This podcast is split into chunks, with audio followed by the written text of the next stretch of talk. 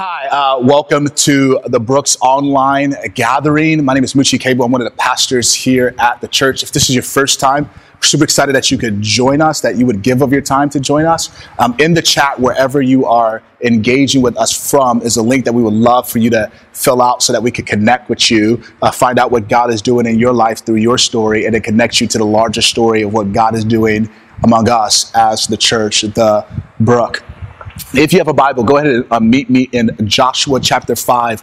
Uh, Joshua chapter 5 is where we're going to be today as we close this series, Hide and Seek. Uh, we have been looking, and now we've had some pit stops, but in general, we were looking at this dynamic of our hearts and our tendency, escapist behaviors to run and hide when things are difficult to unplug from reality and to do what Neil said, what Carlos said, which is to give ourselves over to an illusion that though it seems safe and secure, it's actually dangerous to our souls. But even though we have a tendency to run and hide, whether it's because of shame or frustration or unmet expectations, though we have a tendency to run and hide, what's true is that God is regularly coming and pursuing.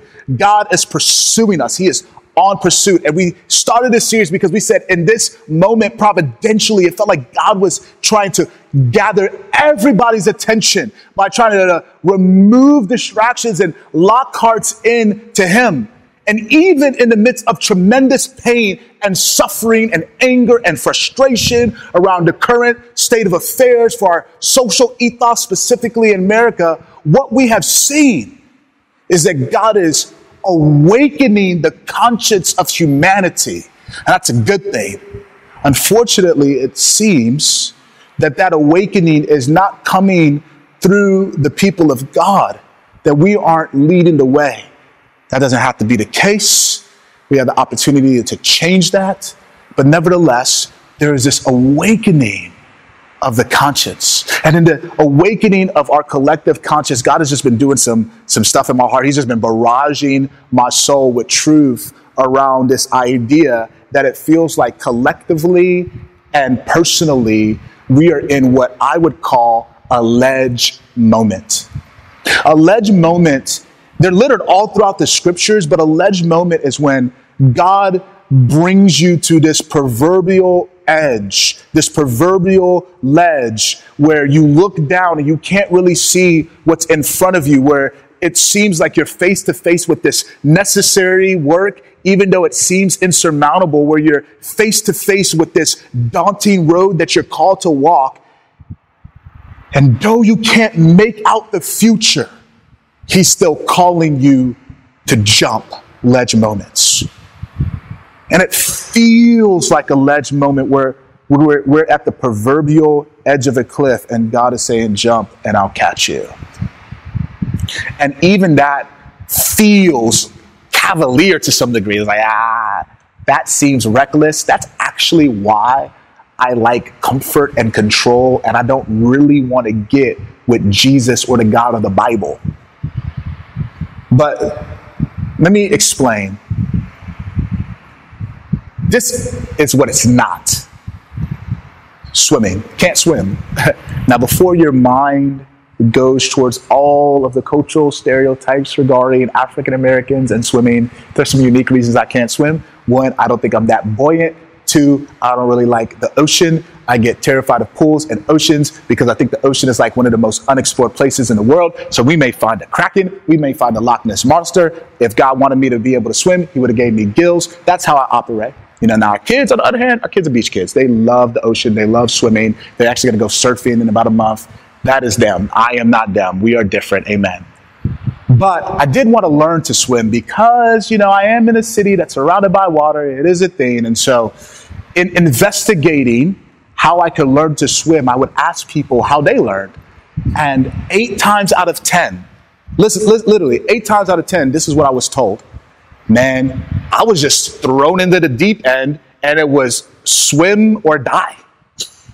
Sink or swim. So you just, I was really? Your parents did that to you? They're like, yeah, for sure. Like it was my parents, it was my cousins, it was my brother, it was my uncle, it was my auntie, it was my sister. They threw me into the deep end and it was literally you swim or you die. That is not how God interacts with us in a ledge moment. God is not cavalier with our hearts or our lives.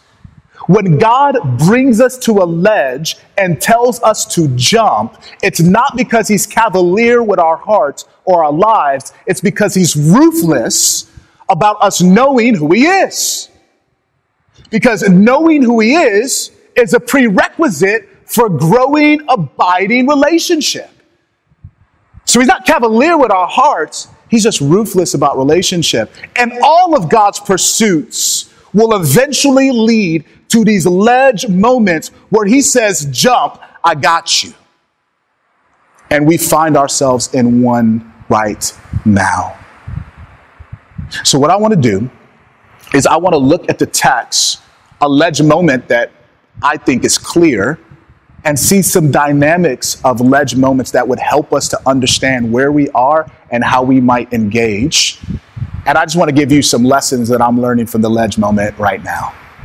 And so, Joshua 5 will unpack some dynamics of ledge moments, if you will, and then some lessons, personal lessons I am learning from the ledge. Joshua chapter 5. Read with me. Starting in verse 13. It reads like this When Joshua was by Jericho, he lifted up his eyes and looked and behold, a man was standing before him with his drawn sword in his hand. And Joshua went to him and said to him, Are you for us or for our adversaries? And he said, No, no, no.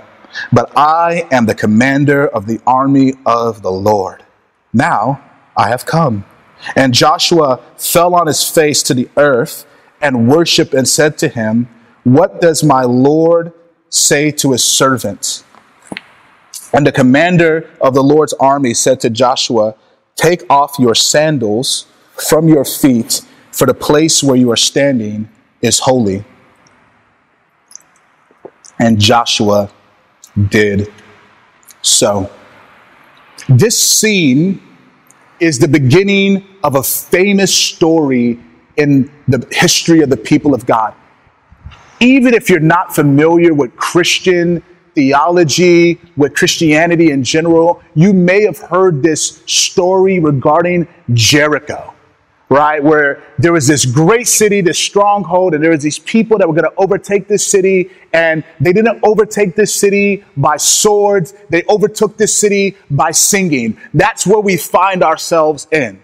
That God is calling his people to advance and enter into the promise that he made to them. And he is bringing them to a ledge, if you will, one man in particular who will lead them. And he is saying, There is going to be some new things that are coming. Jump, and I'll catch you.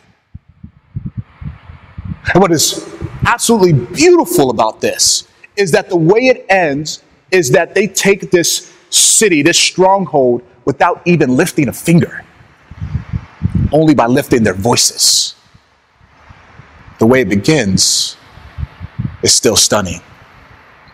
starts off that Joshua, after hearing the voice from the Lord, Joshua, after celebrating Passover with his people, Joshua, full of courage and conviction, is marching to fulfill the plan of God. And he is having this ledge moment, if you will. A ledge moment again is where it seems like you're face to face with this insurmountable yet necessary work, or there's got to be a relational shift that God is calling you to make where he wants to take you deeper into knowing him. And so he's now at this moment, and as he is approaching this city, he comes face to face with the commander of the Lord's army. Sword drawn and he makes a statement. He makes a statement. Whose side are you on? Ours or our adversaries? The response to me captures the dynamic of all ledge moments. You see, all ledge moments are moments of tremendous clarity and calls to action. They're moments of tremendous clarity and calls to action. And in the moment of clarity, what is being clarified is who God is and who we aren't. Look at the response.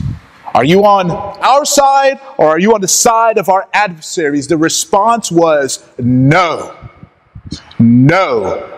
I am the commander of the armies of the Lord. Now, this is what we call a theophany. It is a visible appearance of God in human history. Now, it is a pre incarnate appearance of Jesus. We know that this is Jesus talking because whenever you see angels, if you will, in out throughout the scriptures, whenever somebody falls down in worship because they're so bright, they're so beautiful, the angel's like, no, no, no, don't do that. I'm just like you, I'm a created thing. This story, this scene is going to end with Joshua worshiping, and the angel is not going to say, Don't do that. No, the angel is going to receive it. In fact, he's going to clarify, he's going to say, This is holy ground, not because of the geographical space that you're standing, but because I'm here. So this is Jesus talking. And the response is showing us that he is clarifying who God is. We know God, and we have preached this in this series. He is steadfast in love, abounding in mercy, slow to anger, faithful, great, gracious. We know that. There's another aspect that we absolutely have to know as well, and it's that God is free. God is free. God is God centered, if you will that he doesn't revolve around us or other ideas, but all ideas and all people, us, should revolve around him.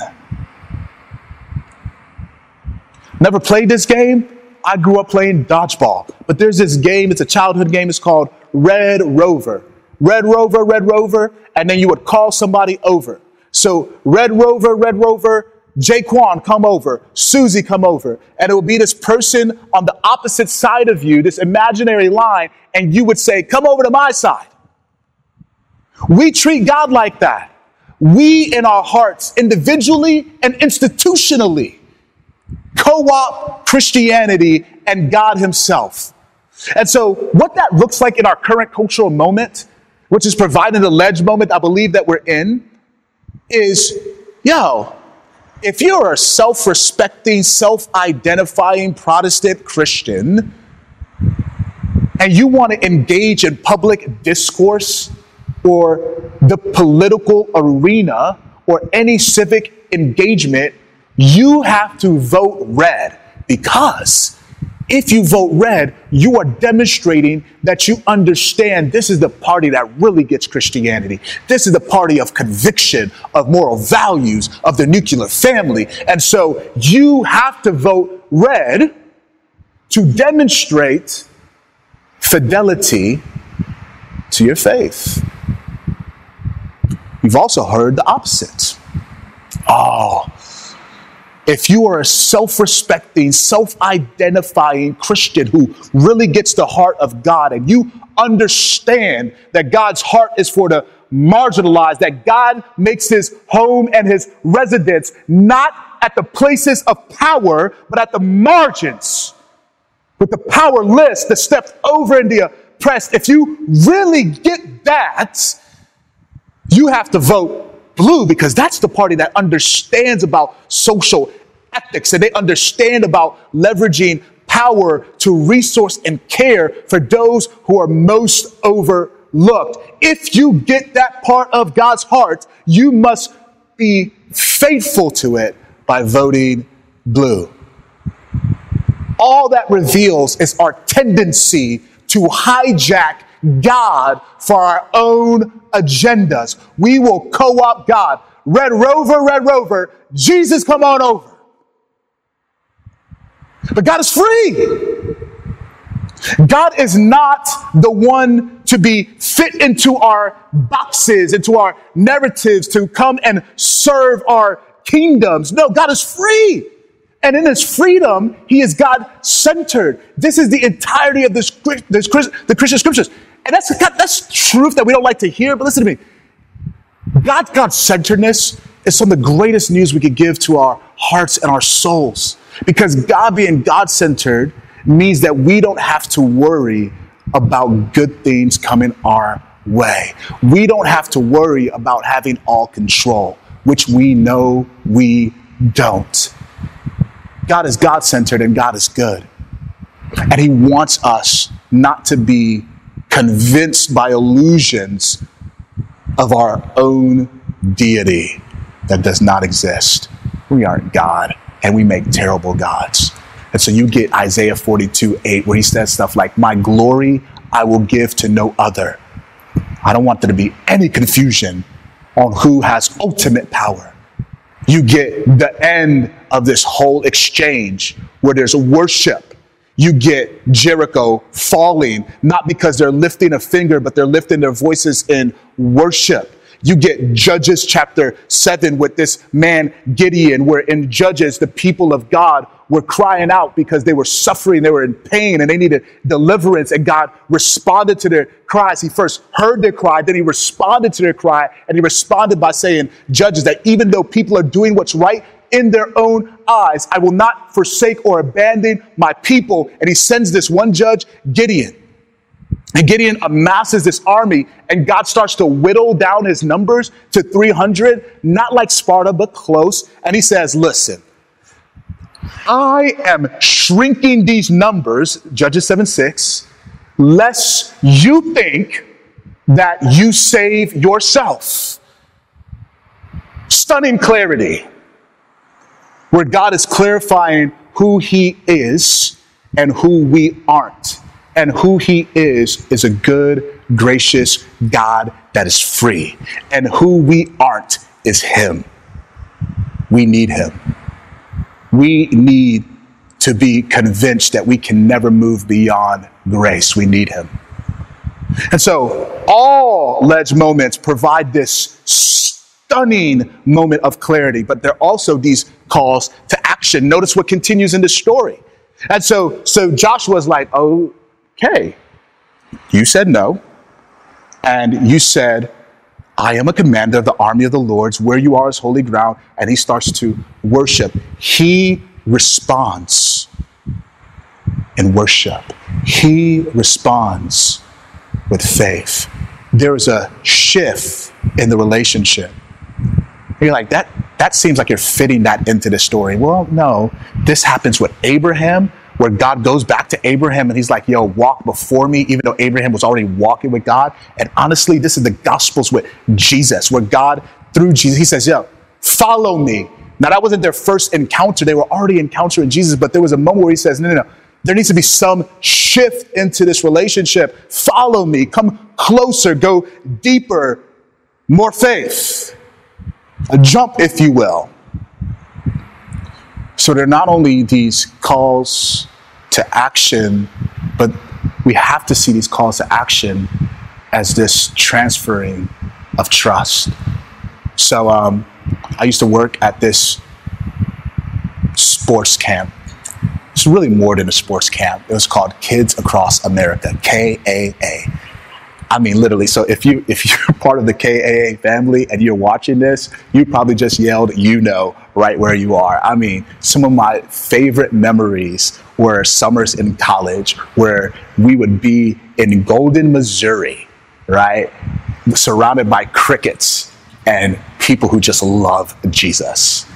And what we did was we, we put we pulled all of these inner city kids and we brought them into the forest and it was just weeks on end of just sharing Jesus, loving on them and serving them. So I was a counselor there, I was on leadership, even went back as a covenant family. It's in my blood, all right? But I remember my first year there. And my first year at camp, there was this one area of camp that um, I grew to love, but I didn't love in the beginning. And it was this area called Treetops. And so essentially, Treetops was this ropes course high in, high in the sky, very high up there. Um, and you would go on it with a partner, and you would just go through various obstacle courses, and then you get to the end, and the end was like a like a big swing, almost like a roller coaster. Now, I was there with one of my campers, and the rest of our cabin was going on treetops, and and he was like, mm, I don't know if I want to do this. But you could see in his mind he was kind of wrestling, going back and forth if he wanted to go participate in these treetops. And so as he was going back and forth in his mind, I was clear what was going on in my mind. I was like, Lord, I need divine intervention. Do not let this kid make a decision to go on treetops because if he made a decision to go on treetops, that meant that I had to go with him, and I wasn't about that life. I, I, and so he looked at me, and I tried to look away quick, but I, it wasn't quick enough. And so he caught my eye. and He was like, "Hey, man, would you would you do this with me?" And I was like, "Yeah, of, of course I'll do this with you, man. I love you." man, I cussed him out like seven times in my head. I was like, because oh, I was just like, I can't believe I had to like conquer this fear of mine. And so we're getting all of the instructions and we're saying that, you know, the, the certified trainer, he's telling us, hey, you have these harness, you have these ropes, red rope, blue rope, yellow rope, click it on here, trust the ropes. If you fall, the rope will catch you. Like it's safe. And we made our way up, holding these ropes, having to click them into every new station. And then we got to this one part because you had to go with a partner where we're, we're walking together. His hands are on my shoulder, my hands are on his shoulder, and he starts shaking. And I'm like, bro, don't shake because we're going to fall. He's still shaking. And then because he's shaking, I end up falling and I'm just hanging there like, this is when I die. This is how it ends for me. But the rope caught me. So I pulled myself back up you know, using my upper body strength, and we finished the course. We got down, and man, he was excited. He was like, "Oh, man, it was so amazing." Moochie, did you see that? Man, you fell. That was kind of weird. I was a little scared, but we got to the end, and oh, it was so great. And I was like, "Yeah, yeah, yeah." And as I was, as I was still recovering uh, because I had left my my soul uh, where I was suspended in midair, uh, the Lord punched me, and He was like, "Don't miss this teachable moment." And I was like, well, tell me, tell me what you can learn from this. And he was like, man, I can learn a lot of things. He's like, man, it, it seems like there's all of these ways we could think about Christianity. And I was like, man, that's great. But brother, let me, let me tell you one way that we can learn about Christianity and one thing that we can learn from this. Do you remember what they told us at the beginning? How there was these ropes that were going to hold us up. And even if we fell, they would, they would hold us up. He's like, yeah, yeah, yeah. And he's like, you got to trust it. I was like, yeah, yeah, yeah. He's like, you have to literally be confident that it will not be you and your own strength to hold you when you fall. So you have to transfer trust from yourself to these ropes as you're walking. He's like, yeah. He's like, that's kind of like when I give my life to Jesus. And I was like, yes, but there's more. There are these moments. There are these moments where though you have this initial faith, it actually progresses and grows.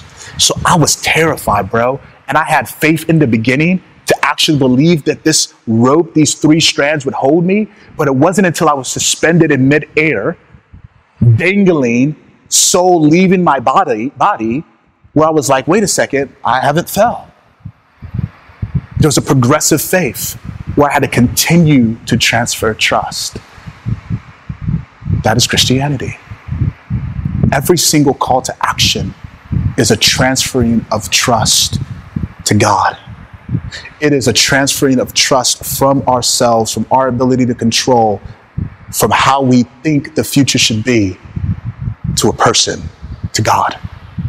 And in these ledge moments that we all will find ourselves in, and we should recognize that we're in right now. God is clarifying who He is and who we aren't, and He is calling us to transfer trust from how we think things should be to a person, saying, God, you chart the future, you chart my life, you define the narrative. Let me transfer trust to you.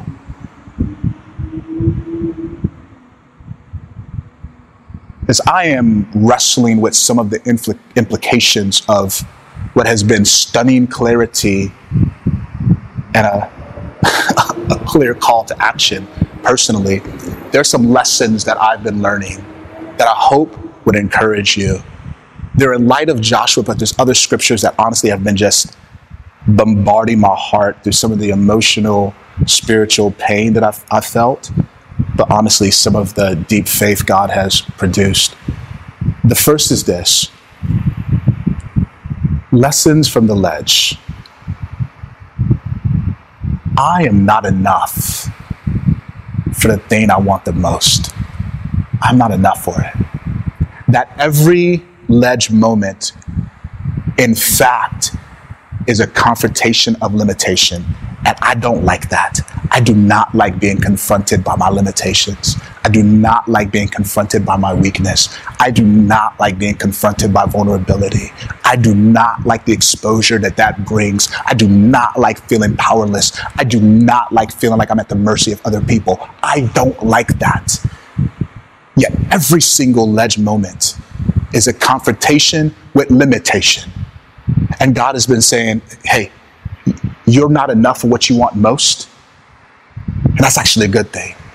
Because if you're enough for what you want most, then either what you want most is not good enough or you don't really need me at all.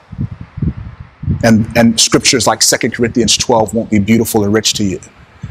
Scriptures that say that when you are weak, I am strong and I am present with you. From the ledge, I am learning that I am not enough for what I want most.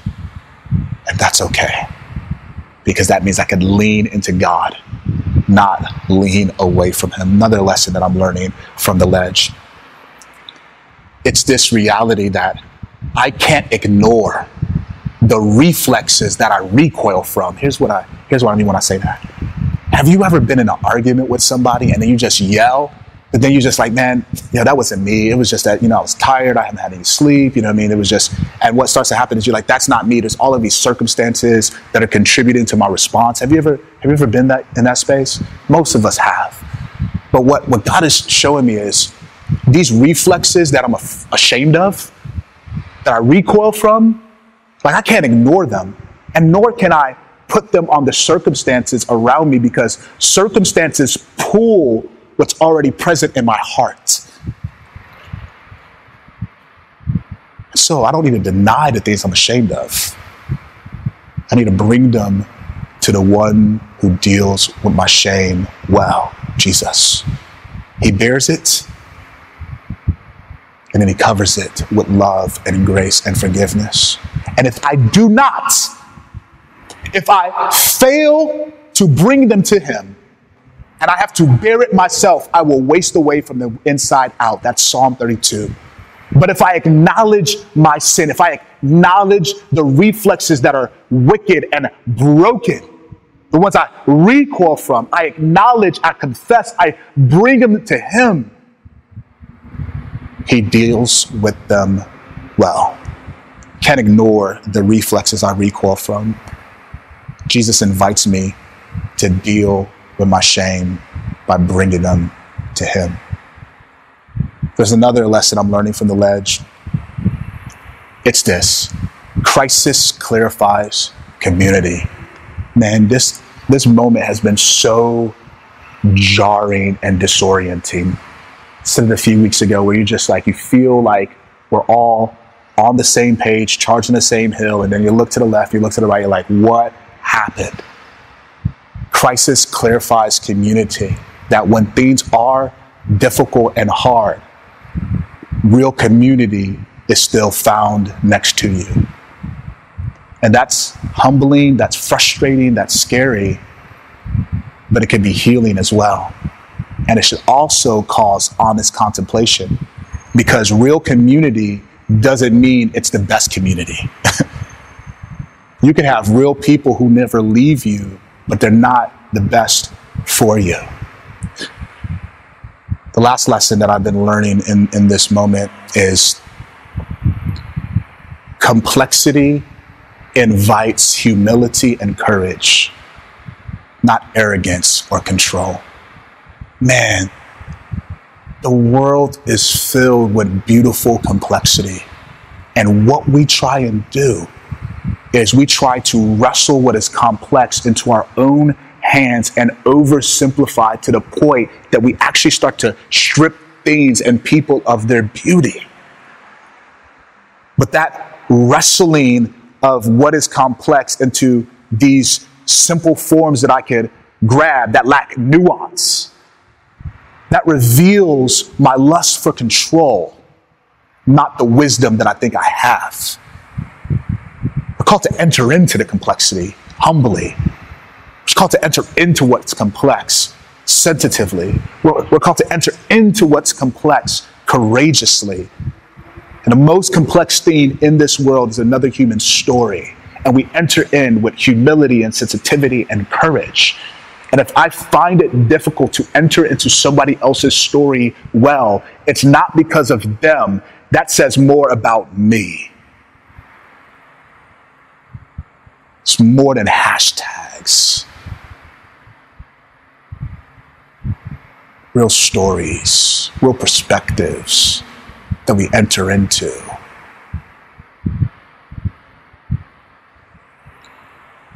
My wife was watching this scary movie, um, Us, Jordan Peele, who is amazing. I love Us. It's a scary movie, but it's also social commentary. But it had me thinking um, that I really don't like scary movies. like I know that about myself. Uh, I just don't. I like. I just don't go to the theater. I don't just wake up. Yeah, you know what? Freak me out today. Like that just doesn't cross my mind. anyway, as I was thinking about us and other scary movies, I'm like, in every scary movie, what what happens is you have this villain that is present, and they come um, into the, the the presence of of these people, and what do these people do? They run they're like, I got to get away from you. I got to get away from this. And because they're running from this, wherever they, they get is okay. And I just was thinking, I was like, man, you know what? Looking at these lessons, looking at these ledge moments, God, it's not that you're inviting us to just run away from certain things, to just escape certain things that are broken or bad unhelpful, wrong, wicked. Rather, your invitation isn't run from what's broken, it's run towards what's better. It's not run from a broken past, it's run from a better future. It's run towards it. And that has been encouraging me in ways that I cannot describe. That, that God says, yeah, yeah, this is broken. There's some stuff here that it is wrong, it is wicked, but I'm dealing with it, and how I'm dealing with it is through you, but look at what I'm doing in the future. Look at how I'm going to bring this glorious future, Revelation 22, all things new now. Listen, God's work is decisive and progressive. So he says it will be, but then he unfolds it and he invites people to experience it.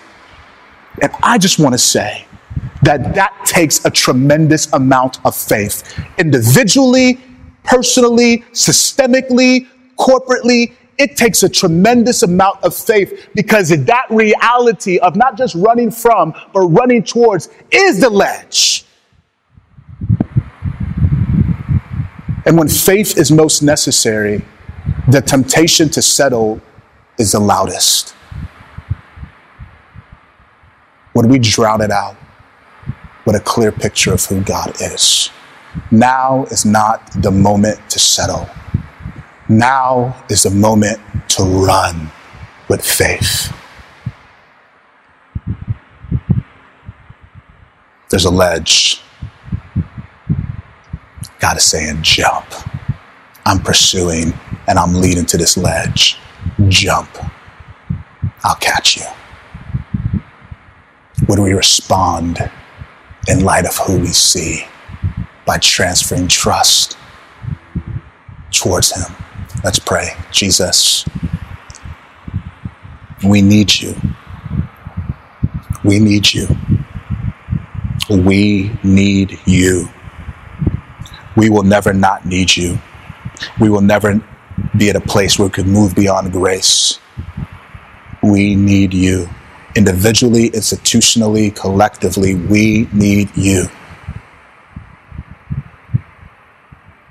Thank you Thank you that you know what we need and you provide it. You give yourself decisively and progressively. Thank you. In your name we pray, Jesus. Amen.